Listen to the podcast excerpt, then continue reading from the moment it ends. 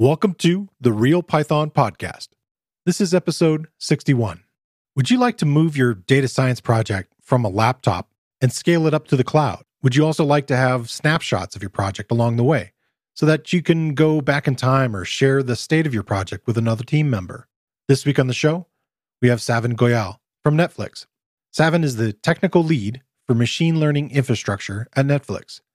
He joins us to talk about Metaflow, an open source tool to simplify building, managing, and scaling data science projects. Metaflow addresses the needs of the numerous data scientists who work at Netflix. Machine learning is a key strength for the streaming service. They tried several existing tools to scale their own internal infrastructure, and after this experimentation, developed Metaflow. We talk about the history of the project and how someone could get started with the open source version.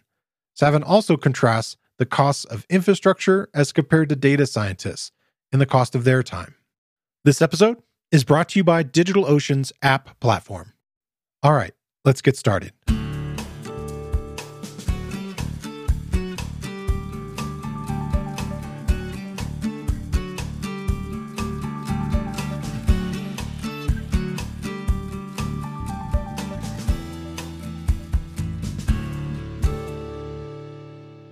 The Real Python Podcast is a weekly conversation about using Python in the real world. My name is Christopher Bailey, your host. Each week, we feature interviews with experts in the community and discussions about the topics, articles, and courses found at realpython.com. After the podcast, join us and learn real world Python skills with a community of experts at realpython.com. Hey, Savin, welcome to the show. Hey, thanks for having me. it's it's kind of neat that you reached out after a previous episode where I was talking about in the project section with with David about Metaflow, and I was very interested in the project, and I had kind of played around with it. I, am not doing quite the scaling type projects, but I, I, know a lot of people who do, and I, have definitely worked in those environments, and so I was very interested in like kind of like what Metaflow is and what it can do, and maybe we can start a little bit there. Like for somebody coming brand new to this episode, what is Metaflow? Yeah. So Metaflow is a data science framework that we have been building at Netflix for the last, gosh, like three and a half, four years. And some of the problems that you outlined around, hey, here's a data science project. How do I structure it?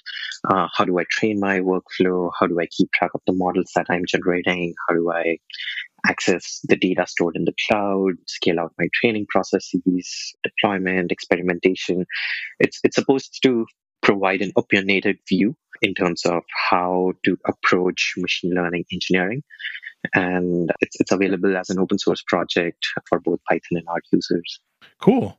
I've uh, dabbled in R kind of about the same time. I was working at a bank in Hawaii, and there were like definitely two camps, even in our small organization. And there are things that I, I really enjoyed about R. Like I really like definitely the tidyverse stuff. Uh, yes like that vocabulary a lot. I f- feel like it flows, and sometimes I had to have like a cheat sheet to go back and forth between how I would do that and, and pandas and, and so forth. And I know those two two projects kind of steal from each other a little bit, but I, I can appreciate that there are people that enjoy working in one platform or another. So that's nice that the project can work across both. Yes, indeed. I mean, there's this excellent uh, project called Reticulate uh, that allows us to bridge the boundaries between Python and R, uh, which is what Metaflow uses behind the scenes. And Netflix has invested pretty heavily in both the Pythonic and the R ecosystem. So, so we do have significant users who prefer to do their daily job in R. Okay. And so there's there's quite a few people, uh, like a, a fairly large camp on both sides. yes, yes, indeed. So, one of the things that I was wondering about is your background. I feel like from the conversations I've watched online and some of the conferences I've seen you talk at, you seem to have an interesting background just by the way that you're speaking about things. Do you have a bit of a background in data science along with the infrastructure side? Yeah, so, so it's it's actually interesting because you know when I started my career at that point in time, I was planning to focus more on applied machine learning. And I started my career at the startup uh, where we had both data scientists and infrastructure engineers. And very quickly, I realized that to make any forward progress with any of the applied machine learning work, we had to first invest in pretty heavy duty infrastructure. Yeah. And this is, you know, almost like eight years ago, and machine learning engineering was not a phrase back then. okay. Yeah so so I I had these ragtag skills where I knew a little bit of data science, I knew a little bit of infrastructure, and I found myself in the spot where I became the bridge between the infrastructure people and the data scientists. And throughout my career, that's the kind of role that I've enjoyed playing, essentially building infrastructure for data scientists to make them more productive. Yeah. Yeah. So I still remember, you know, back then Hadoop was sort of like the shiny new thing, and now people have moved on to like uh, very different architectures. The style of work has changed significantly. The contract between data scientists and engineering teams that has also evolved. So, so a lot of good things have come out, and my entire experience is just you know like the evolution that I've seen uh, from uh, pretty much a front row seat so far. Yeah, I think about that. That as the field has gotten i don't know in, intensified like the the the the types of things that can happen inside of data science and then the machinery of the infrastructure has be- become in some ways democratized but in other ways allowed to to scale mm-hmm. to like kind of enormous sizes and and so forth that they have kind of moved apart a little bit and and you've kind of been in, in that push and pull there right at the, the center of it with a, a company like netflix especially. I am not sure how long you've been work, working with them. Yeah i mean you know i've been at netflix for close to five and a half years now. And democratization is it's it's a rather interesting point. You know netflix runs almost entirely on top of aws and what that means is if there's a brand new startup a one person two person startup they have pretty much access to the exact same set of infrastructure that Netflix uses internally as well. And that's pretty amazing, you know. Yeah. like 10 years ago, if somebody could have come in and said that, hey, you can get access to the same physical infrastructure that the Googles and the Facebooks and the Netflixes of the world are using, that would be pretty big deal. Yeah. You you mentioned that some of what Metaflow has uh, built upon are some of the earlier projects that we're kind of like thinking of similar solutions mm-hmm. and then you've kind of built built on top of it and then decided to contribute you know this open source project out there um, for people to kind of build on top of it and i'm trying to think of the names of those earlier projects that that were kind of the four forerunners to some of the stuff that's in metaflow yeah so i mean if, if you look at metaflow right like some of the ideas that it derives from like metaflow has this focus on a user essentially defining their work in the form of a directed acyclic graph. And that workflow pattern has been part of like many other Python packages. You know, if you look at say Luigi, or if you look at other infrastructure pieces like Airflow and so on and so forth. So, so there there is some amount of influence from those areas, and by and large, the role of Metaflow inside of Netflix infrastructure is not to sort of like reinvent what already exists.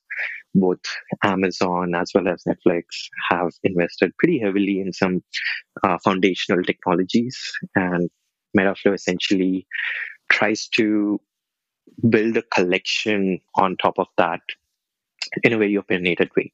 So, so what I mean over here is, say you are a data scientist and you want to train a model on a fleet of GPUs, which happens to be a very common use case for us. Now, many of the data scientists that we have at Netflix, they have advanced degrees in data science, but they don't have formal training in computer science. And now, if you have to interface with the cloud, if you have to run compute remotely at sort of like, you know, even a nominal scale, very soon it becomes a distributed systems problem. Uh, you know, simple issues like how do I create a Docker image? What is a Docker container? How do I launch a Docker container on top of a Kubernetes cluster? How do I get my data uh, within that cluster? Once the training is done, where is that model stored? Now, if you have, say, multiple people working on the same problem, how do I make sure that my colleagues can replicate the work that I have done so that they can build on top of it. So there, there are like a lot of these constraints that come about as people go about doing their jobs, uh, which forces them to think about uh, all the engineering concerns as well. And that starts to take them away from the data science world right. Which is a little bit counterproductive right? Uh, i mean in many organizations data scientists they happen to be one of the most expensive resource. And we would ideally want them to focus on data science problems and not sort of like some of these mundane engineering problems. So so then the goal is can we sort of come up with an approach that builds on top of these foundational components, but then smoothens all the rough edges for our end users. So I was thinking about all those components in the tutorial that you have for Metaflow kind of walks you through, you know, kind of working with within the platform. I, again, I didn't get into the the more advanced stages. I was just kind of in the first two or three kind of modules, kind of playing around inside there and kind of learning what to do. But the idea behind it is that you can build these reusable, not only the idea of like uh, the the images of like the Docker containers and having all that stuff set up, but you can have it almost in a way have your data science project sort of packaged together, not just like, okay, I'm using these particular uh, Python modules and I need this particular set of data, but it kind of can combine all those things together. Am I thinking of that right? That the idea that the, the project is saving not only what the language parts need, but the, the infrastructure needs beyond that. Yes, yes, indeed. You know, like if, if you look at, say, any machine learning project, there's the actual code that the user writes. Right. And that's an important component of the overall deliverable. But then the data that they are interfacing with, the infrastructure that the code is running on, the library dependencies uh, that are sort of like being relied upon by the user code, all of that are equally critical. And within Metaflow, the programming paradigm that we have settled on is that our users, they are essentially declaring a DAG in either idiomatic Python or idiomatic R. And then they can annotate each of their nodes of the graph. And by these annotations, what I mean is that the user can go and say that, hey, this node in my graph needs to, say, execute on an instance with 200 gigs of RAM in the AWS cloud. This other instance of the node might want to execute just on my local laptop. And maybe I want TensorFlow to be available to that particular node.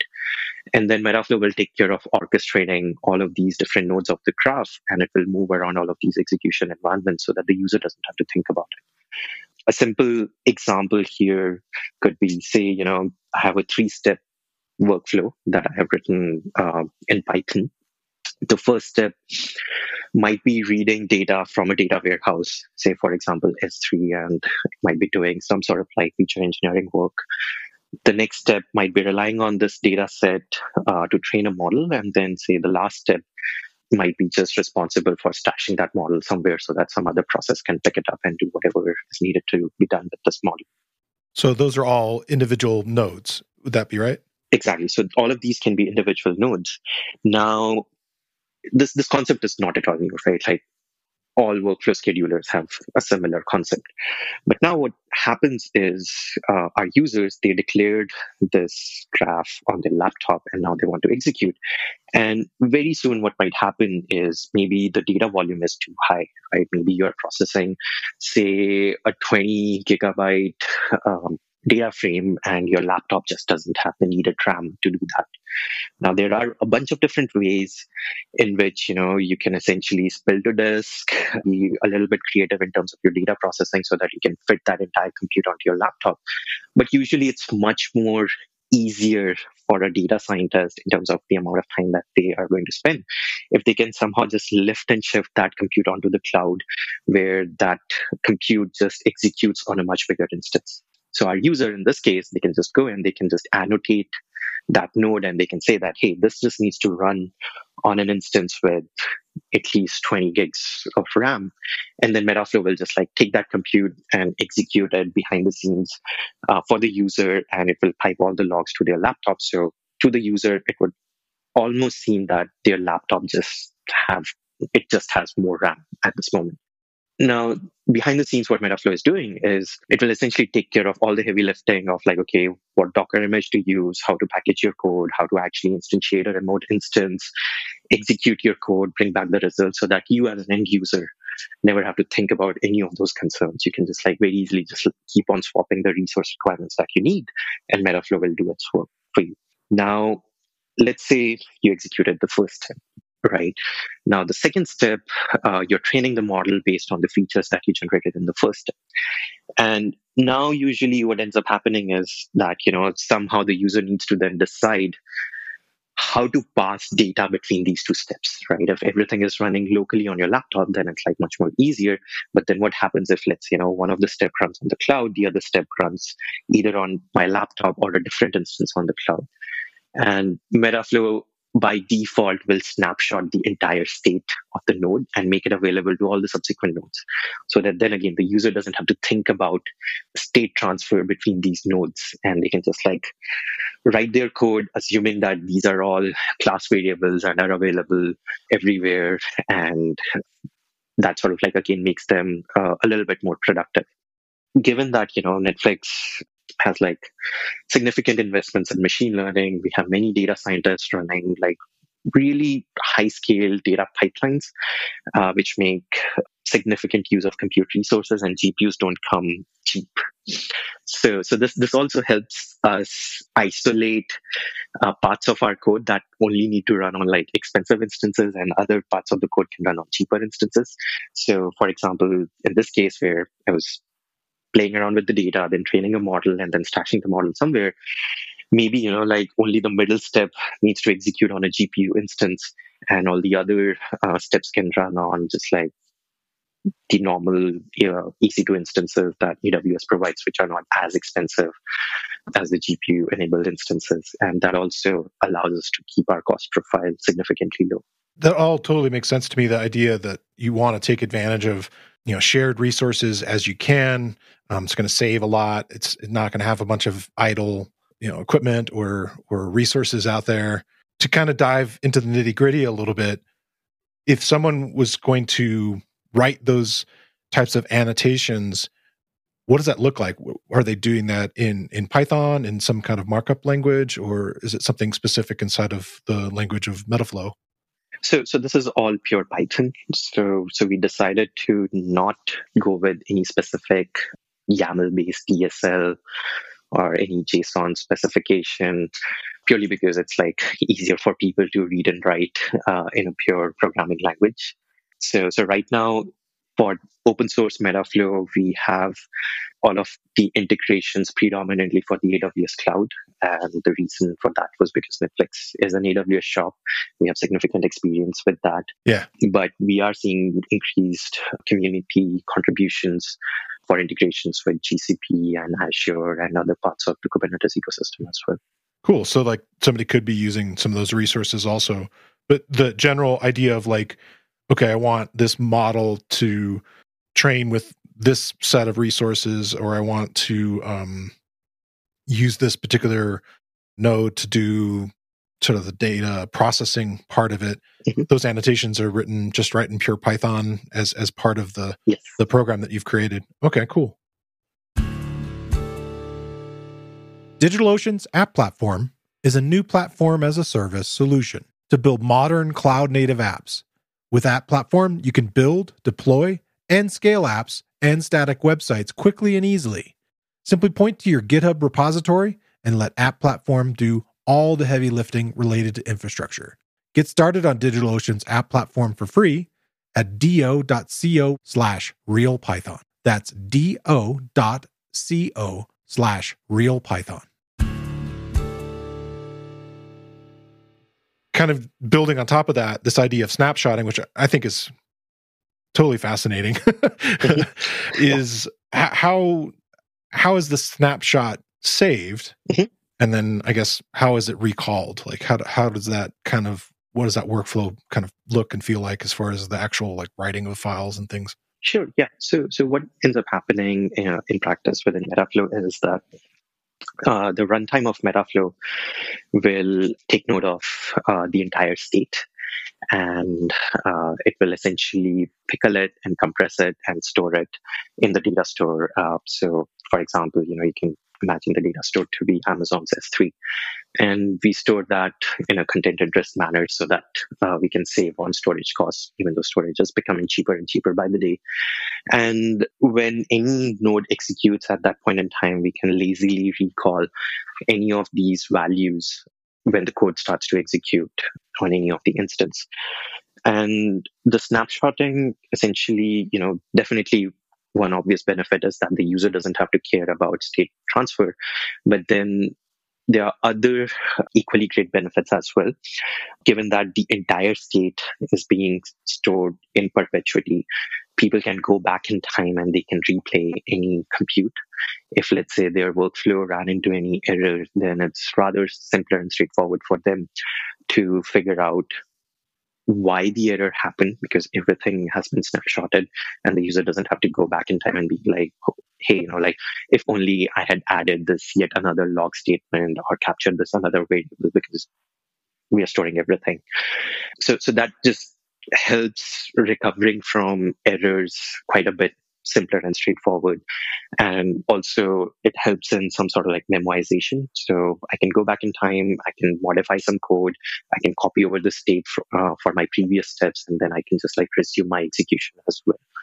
And all of those capabilities uh, are usually helpful when people are debugging their workflows. And, you know, like you can imagine that Netflix has a bunch of workflows which have like super strong SLAs so when things fail, it's it's rather critical for us uh, to make sure that our users can uh, not only detect the failure, but uh, they can actually reproduce those errors so that then they can reliably fix it and move forward with their day. I think it's such a strong part of science. I, I remember, you know, diving into data science a few years ago and hearing, you know, of sometimes the non-repeatability of experiments sometimes based on just like packages or things being used. So that that state being saved is really pretty powerful. I could think of it you know not not only in you know the kind of scientific experiments that you guys are doing but in like medical situations or other sorts of situations where this this like real extreme repeatability is is really crucial. Mm-hmm. and it just makes me think of like video games in a way. The idea of like I'm definitely a, a, person who saves a lot. It drives my wife crazy. She's into video games too, but I'm constantly saving and I, I will go back in time sometimes and say, you know, I want to, I want to go from this point when things were good, yeah. you know, sort of a time travel idea, you know, and make that, you know, make those decisions from there. So I think that's kind of neat. And to use another video game platform kind of idea, this idea of crossplay. I don't know if you've are into video games at all. Mm-hmm. But yeah. um, the idea of like being able to take your saves and move them from you know one platform to another mm-hmm. kind of feels like a similar thing here, which is which is really kind of neat. The, the idea that you could potentially move your infrastructure, and you already mentioned the idea of going from a laptop to mm-hmm. pushing certain things up into the cloud and to specify those resources is that where the the decorator sort of syntax kind of comes into place Yes, so so we use liberal, like we liberally use decorators uh, for everything. So you can specify resources, you can specify execution characteristics. You know, like do you want to like retry this compute and so on and so forth.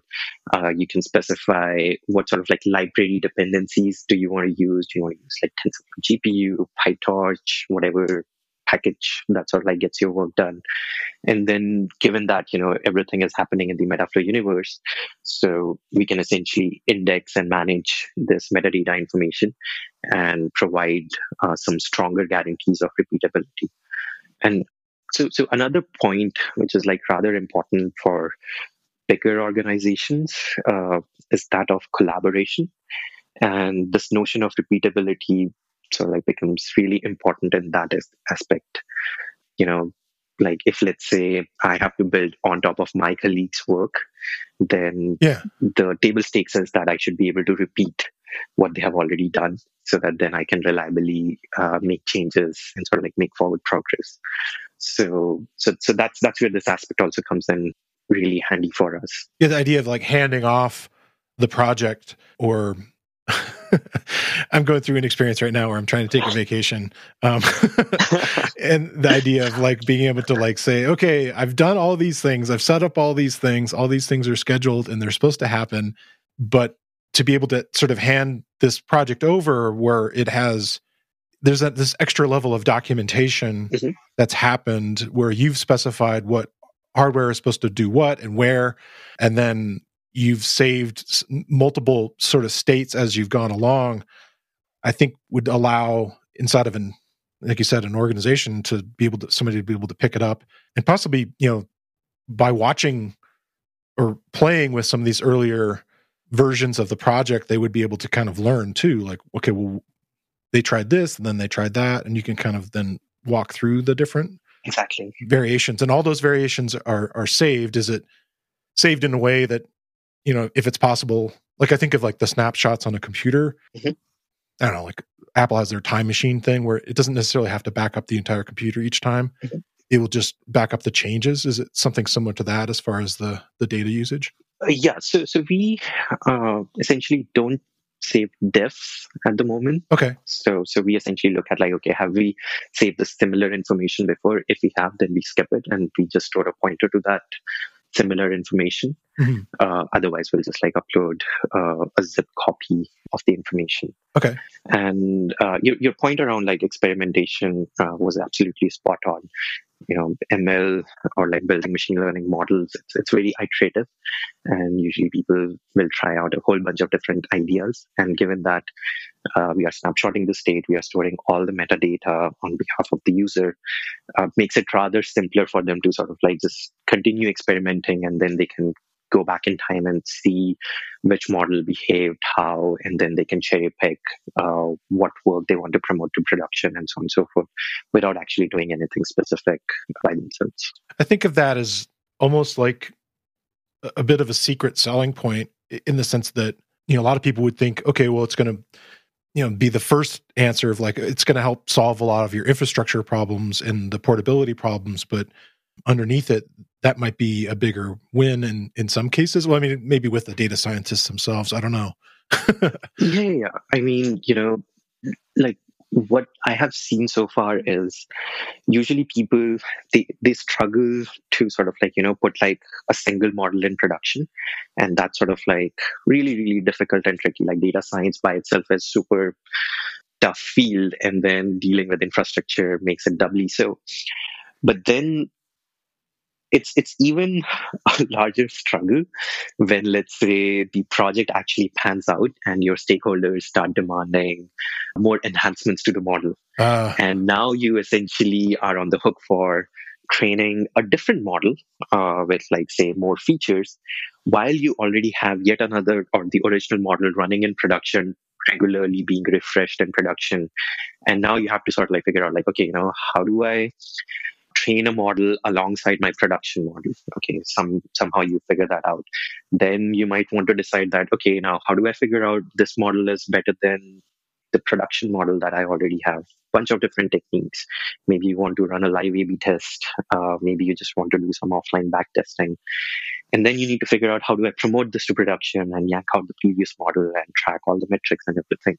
And that that suddenly becomes like super hairy. Uh, I bet. Yeah. And and our approach is that you know like metaflow should essentially take care of all of that and as a user if you are say training a model or if you're doing any sort of experiment then everything should happen in sort of like an isolated user space in some sense so that you're not stepping over anybody else's work. And at any point in time, once you're happy with whatever you've done, then uh, you can very easily just promote and swap out your models. And that usually if, if you can sort of like provide those guardrails, uh, those isolation guarantees to the end users, uh, then they can do however they want to essentially structure their work without actually having any fear that you know they might uh, end up by mistake swapping out the model in production when they didn't want to, and like things of that those types. So, yeah. Uh, so I have a couple questions that kind of do a couple steps back of of the idea of like, okay, we talk about the cost of resources and mm-hmm. the data science you know scientists hourly versus like the cost of what infrastructure is is that a conversation that that goes up into the higher levels of management do you do you see that inside of the organization having those conversations so it hasn't happened as much. Usually, what ends up happening is that it's, it's the data scientists who themselves are concerned about uh, the infrastructure costs. And for good reason you know like some of these machine learning processes especially if you're as i said before if you're using gpus and all they can cost some serious money. Uh, but then all of that also needs to be balanced against the business value that's being driven. And th- there have been instances where you know like there, there are certain aspects of the cloud that are just becoming significantly cheaper and cheaper. So, for example, data storage costs are just like going down by the year. And I do remember this one incident where a data scientist came to me and they wanted to spend some time optimizing their workflow because their workflow was writing, I believe, like a terabyte big file into S3. And it was only supposed to run weekly. And they were planning on spending like almost a week to like re-architect their entire workflow so that they could avoid doing that right?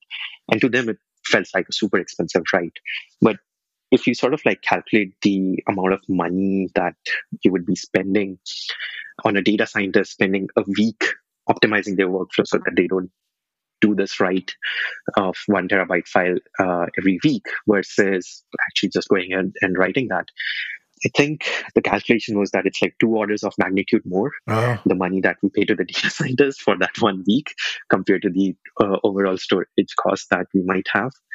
So, so that just goes on to say that you know there are certain areas where definitely some amount of uh, efficiency wins are uh, desirable, but then they also need to be balanced by the productivity gain. What does it, you know, like would, would you want uh, a data scientist to spend your time sort of like optimizing for pins. That just doesn't make sense in many cases.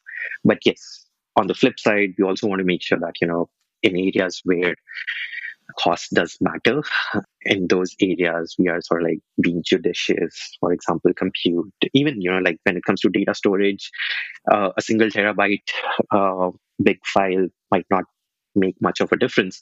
But then if you sum it over all the data scientists, all the processes that are running, then it might become big. And so we, we do sort of like within Metaflow make sure that the platform can provide all of those guarantees uh, around optimal usage of infrastructure uh, to the best of its ability.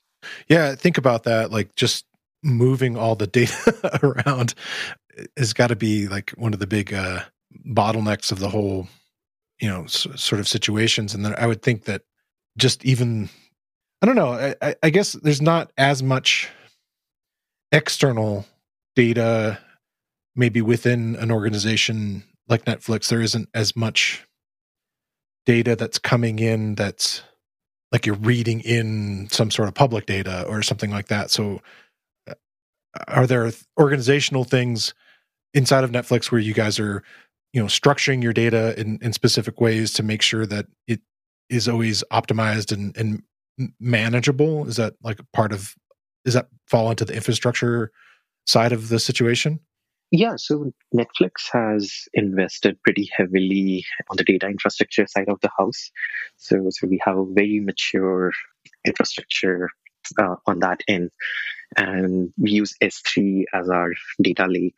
So all of the data that's generated inside of Netflix finds its way in S3 and then we have a litany of query engines, Spark, Presto, Snowflake, that allow uh, our end users to efficiently query that data.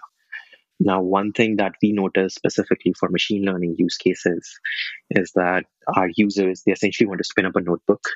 And within that notebook, or within like whatever their favorite IDE is, they want to essentially get a shard of data and then play around with the data on their local instance, like so, so they want to do they want to own the transformation rather than sort of like push it down to SQL and to a query engine.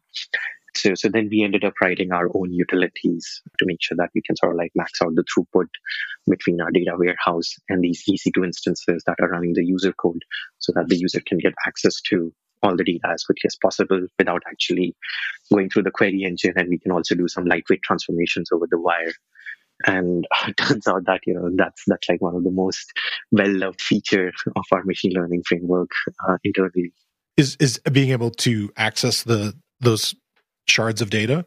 Being, being able to quickly access those shards of data without actually going through a query engine like Spark or Presto, because then you can get that data in a matter of seconds rather than matter of minutes, and mm. that just makes iterating on your work a lot more enjoyable because you can like very quickly just like you know change parameters, yeah, and just like get going. So the term data lake to me is still kind of nebulous. Like I, am somewhat familiar with the idea of like a data warehouse, which would probably I feel like that would be a much more structured mm-hmm. kind of thing. Um, can you describe like you know for somebody like me who's like I'm not exactly sure what a data lake is? Yeah, I mean, you know, like unfortunately, that's that's the issue with many of these terminologies, where a lot of people use these terms interchangeably as well. So, in some sense, you can say that yes, you know, like Netflix's data infrastructure is built around a data warehouse. Another interpretation could be that yes, no, indeed, there's a data lake.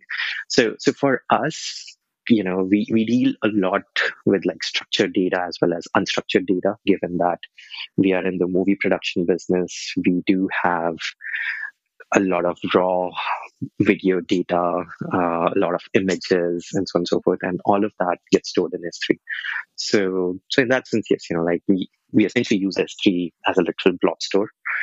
And so you can say that yes that's that's the data lake that we have. Okay. Um, would it be and so in that case, like if it's a say a video um, or a movie, mm-hmm. it would have you know I guess all kinds of data inside of there. It would have everything from g- generic things like the title and the the genre and some of the other kind of specificity in there, but then it would also have like the captions, sets of still images that you potentially would feature. All those kinds of things are are contained in there, as well as the actual movies and the images. Right. Okay. Yes. Yes. So so all the metadata as well as all the raw information. Okay. And so somebody pulling a shard out of the data lake could be it's still a form of a query. Yes. In a sense, like they, they would be grabbing like, okay, I want to grab this subset of that stuff. And does it use a, a its own kind of uh, language for pulling that out? Yes. So, so usually, you know, like when it comes to our structured data, all of that structured data is uh, stored in the form of tables. So we use the iceberg table format for that. And our users, what they are usually interested in is, say, you know, we have some data that's partitioned by date.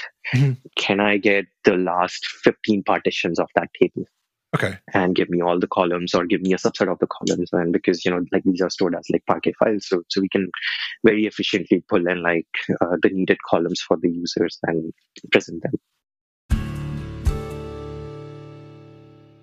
this week I want to shine a spotlight on another Real Python video course. It covers a topic of graphical user interfaces in Python, which we've touched on a few times now on the podcast. It's titled Simplify Python GUI Development with PySimple GUI. The course is based on an article by previous guest Mike Driscoll, and in the course, Darren Jones takes you through how to install the PySimple GUI package, create basic user interface elements, and then create applications, such as an image viewer. Then you'll integrate PySimple GUI with Matplotlib and computer vision. Finally, package up your PySimple GUI application for Windows. I think it's a worthy investment of your time to learn how to build graphical user interfaces in Python so that you can share your programs with others and move beyond the command line interface. Real Python video courses are broken into easily consumable sections, and the courses feature code examples for the techniques shown. And now, all courses have a transcript, including closed captions.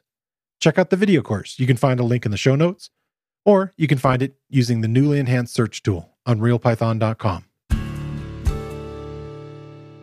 when you guys were creating this system in adding the idea of all this metadata and the additional language uh, kind of components of like versioning everything were there any things inside of the organization that kind of blocked you from being able to do this or like getting people on board to use it Mm-hmm. Yeah, ex- excellent question. So Netflix has a culture of freedom and responsibility. So, uh, which means that you know, like they're like literally like zero roadblocks in terms of if if, if you want to get something done, as long as uh, the idea makes sense, people have the complete freedom to exercise uh, good judgment. And this applies not just to creators, but also users right? So, for example, the infrastructure team, as a member of the infrastructure team, I have incredible autonomy to build things that I feel uh, might be useful for our users. But then on the other end of the spectrum, our users, they can also exercise their freedom to either use what we have built out or go with some other open source alternative or with a commercial vendor if those seem to fit their needs better. So what that means in nutshell is that even inside of Netflix, when we are building out infrastructure, in some sense, we are competing with sort of like best of the breed solutions that exist out there. And I have to constantly make that choice that, okay, is there something out there that sort of like provides much better value uh, to our internal customers that we can just buy or adopt rather than building it out by ourselves? So, so Netflix is sort of like big super big on this build versus buy uh, methodology. And, you know, like one of the biggest shining examples is our dependency on AWS, right? Uh, Netflix used to be within a data center, and then uh, we saw that AWS can provide that undifferentiated heavy lifting uh, for us and do an excellent job. So we decided to migrate uh, completely on top of them. So as we were building Metaflow, uh, you know, like if you look at, say, the landscape of machine learning platforms four years ago, that looked very different than how it looks today. Hmm. Uh, we didn't really have very many choices in terms of projects that we could adopt or, you know, commercial tools that we could buy. And so that, that essentially uh, meant that we had literally no other choice but to very closely observe our users, identify what their pain points are, uh, what are those uh, thousand paper cuts. yeah. That make their day uh, difficult, and we just started uh, addressing those one after the other. And you know, if you build something that is helping users sort of like be a little bit more successful, a little bit more productive every single day during their work life, then you start seeing adoption. So, so we did that. We saw massive adoption, almost universal adoption internally. And once we were at that stage, uh, then we decided that maybe it might be a great experiment to open source Metaflow, uh, see what sort of adoption uh, the project gets in the open source community, and basically expand the pool of audience from whom we can learn from and then iterate on the product and just like make it better and better. So that sounds like there's a couple reasons why you decided to do that. Partly, in a sense, kind of giving back to this community, and in this, another way, you get a lot of additional testers and you get to see a lot of other interesting edge cases and get the feedback on those things which can be invaluable yes um, and and potentially ideas so when was the the open source release for metaflow so we open sourced Metaflow at uh, AWS reInvent in 2019. 19? Yes. Okay. So it's been roughly or like less than year and a half since the project has been open source. And how's the response been? Uh, it's it's been great. I mean, we have definitely seen companies from across the spectrum adopting Metaflow. Uh, they're like uh, major tech firms in Silicon Valley and beyond which are using Metaflow to power all of their machine learning. We have small startups, mid-sized companies across all industrial verticals. So, so the response has been great. And more importantly, it has also allowed us to understand the perspective that various people are bringing in.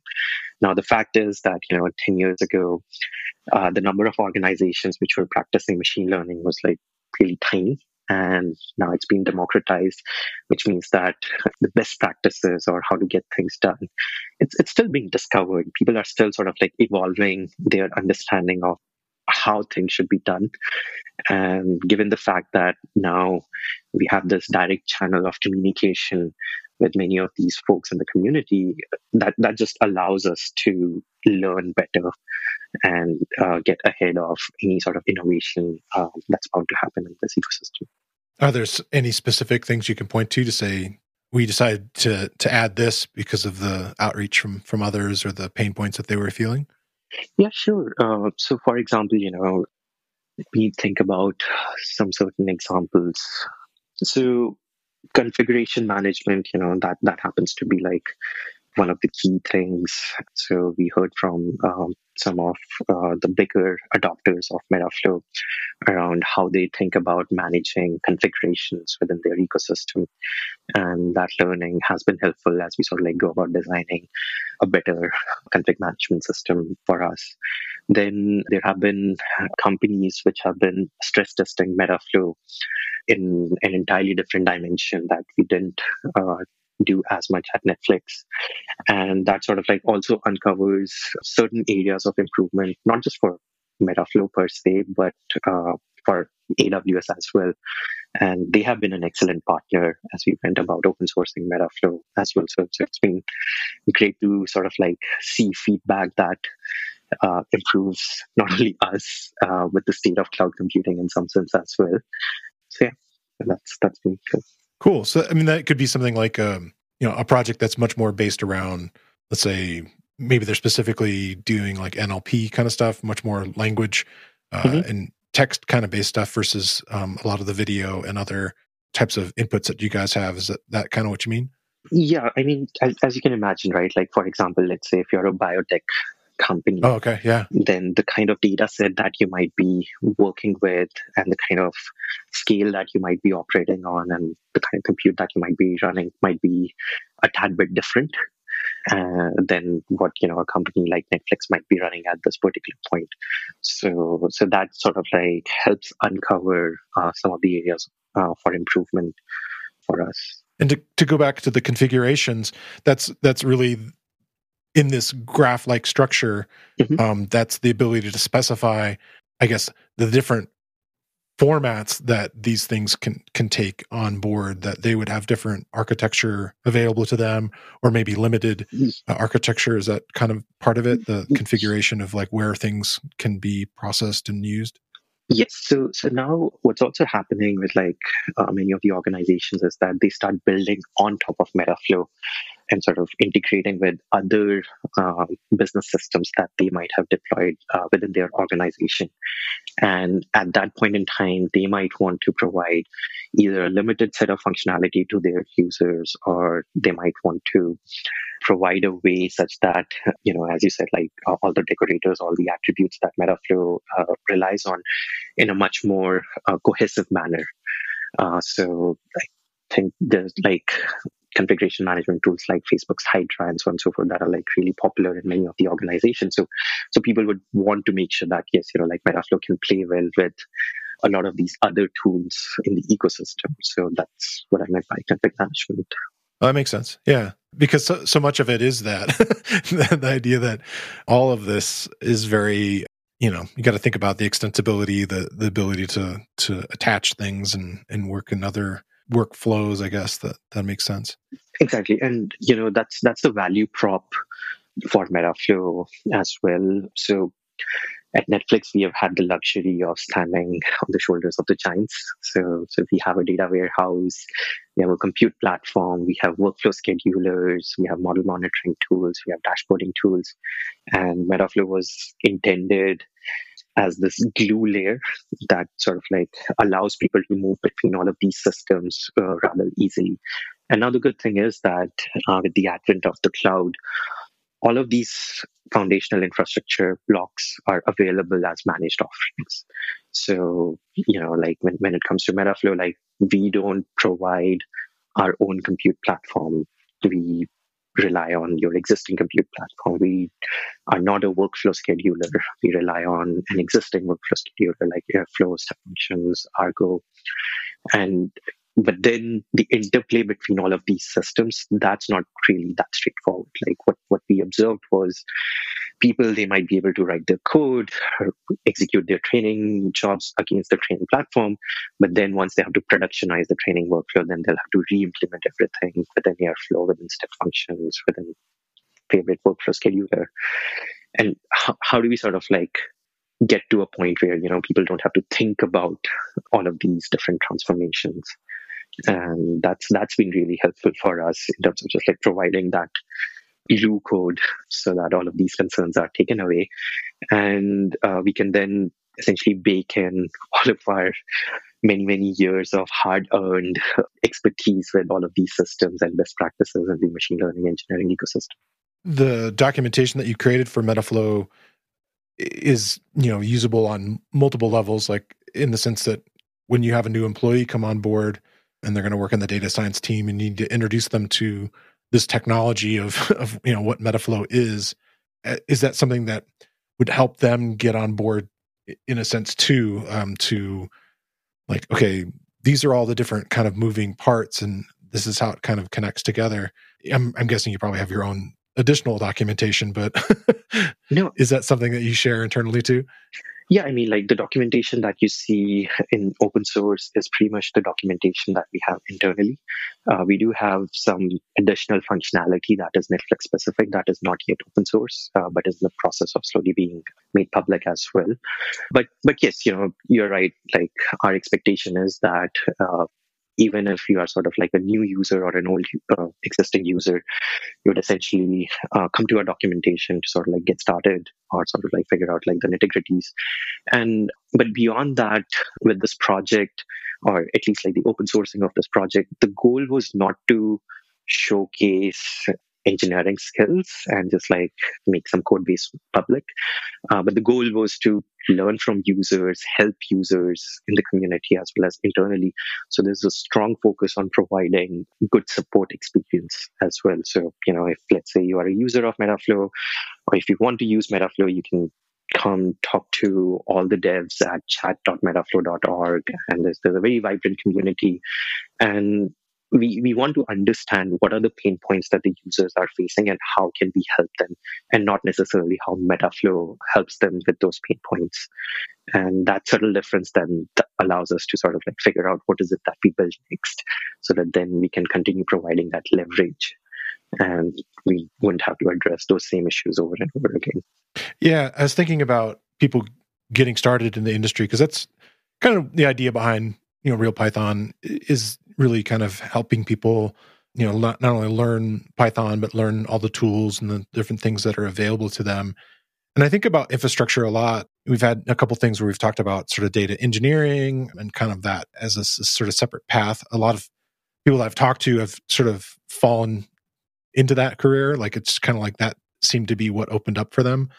Do you think learning these types of tools even at a you know nominal level is something that that an employer would be excited about like you know seeing somebody come on board and and have somewhat familiarity with you know not only you know some of the infrastructure stuff that's needed to do the data science but like you know th- this is these are some of the tools that kind of connect it together. Do you think that's a useful additional feather in somebody's hat as they go to like look for a job to to be familiar with tools like this Sure, yeah. I mean, like familiarity with the tool helps, but I think one of the bigger value proposition of anybody, you know, like who is interested in this area is what are the problems that these tools are actually intending to solve? Yeah. I think that's that's sort of like the biggest uh, value prop in terms of understanding the landscape. Many of these problems they are hard to speculate if you have not worked in this field. So, so if you're brand new, if you're looking at, you know, Metaflow, then I would highly recommend just looking at it in terms of like, okay, what are the problems that it's solving? If Metaflow did not exist, if other comparable tools did not exist, then how would you go about solving the same set of problems? And I think that will help build real appreciation for some of the pain points. And that's that's always useful for employers. Yeah, I, I, think so too. Kind of go on a personal level. Mm-hmm. What made you interested in, in working in this this realm and in infrastructure and building these types of tools? So I was always personally excited by math and data.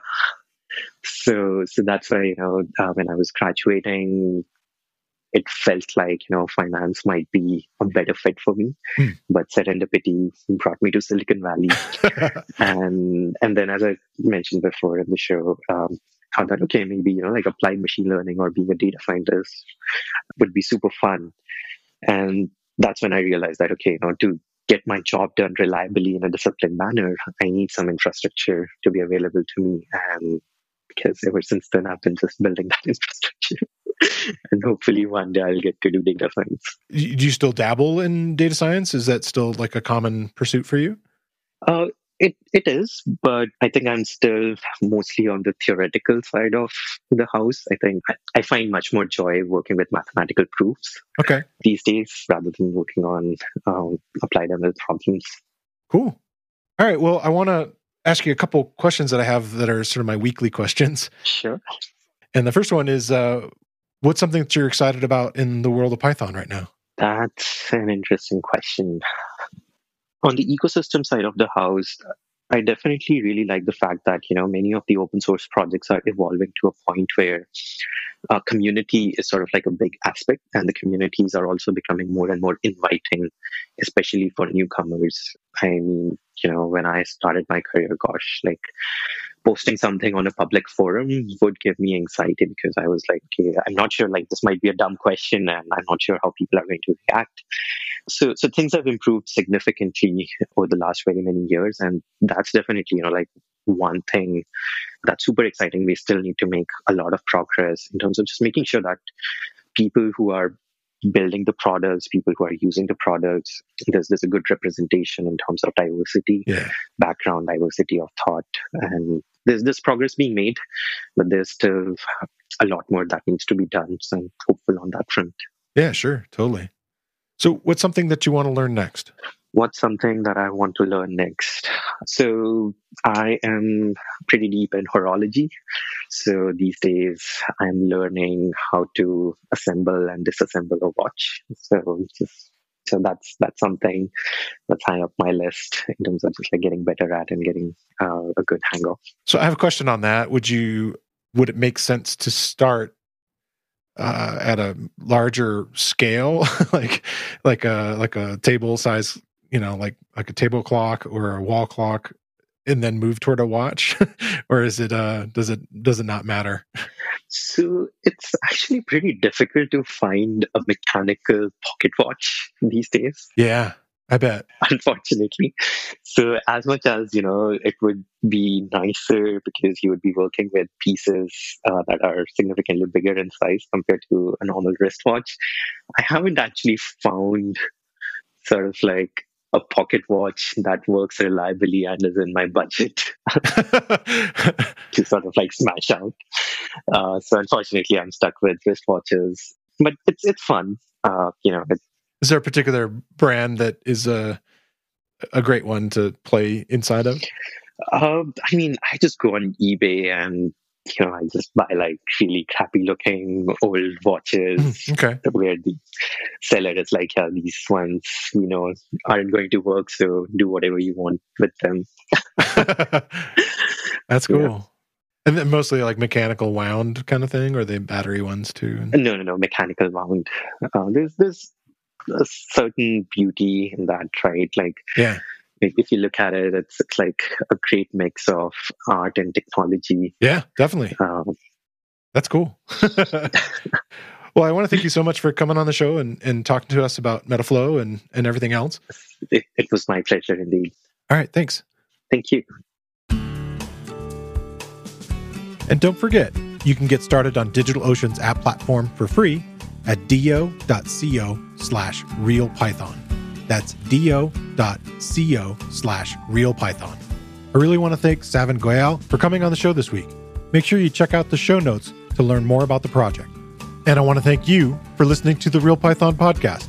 Make sure that you click that follow button in your podcast player. And if you see a subscribe button somewhere, remember that the Real Python podcast is free. If you like the show, please leave us a review. You can find show notes with links to all the topics we spoke about inside your podcast player or at realpython.com slash podcast. And while you're there, you can leave us a question or a topic idea. I've been your host, Christopher Bailey, and look forward to talking to you soon.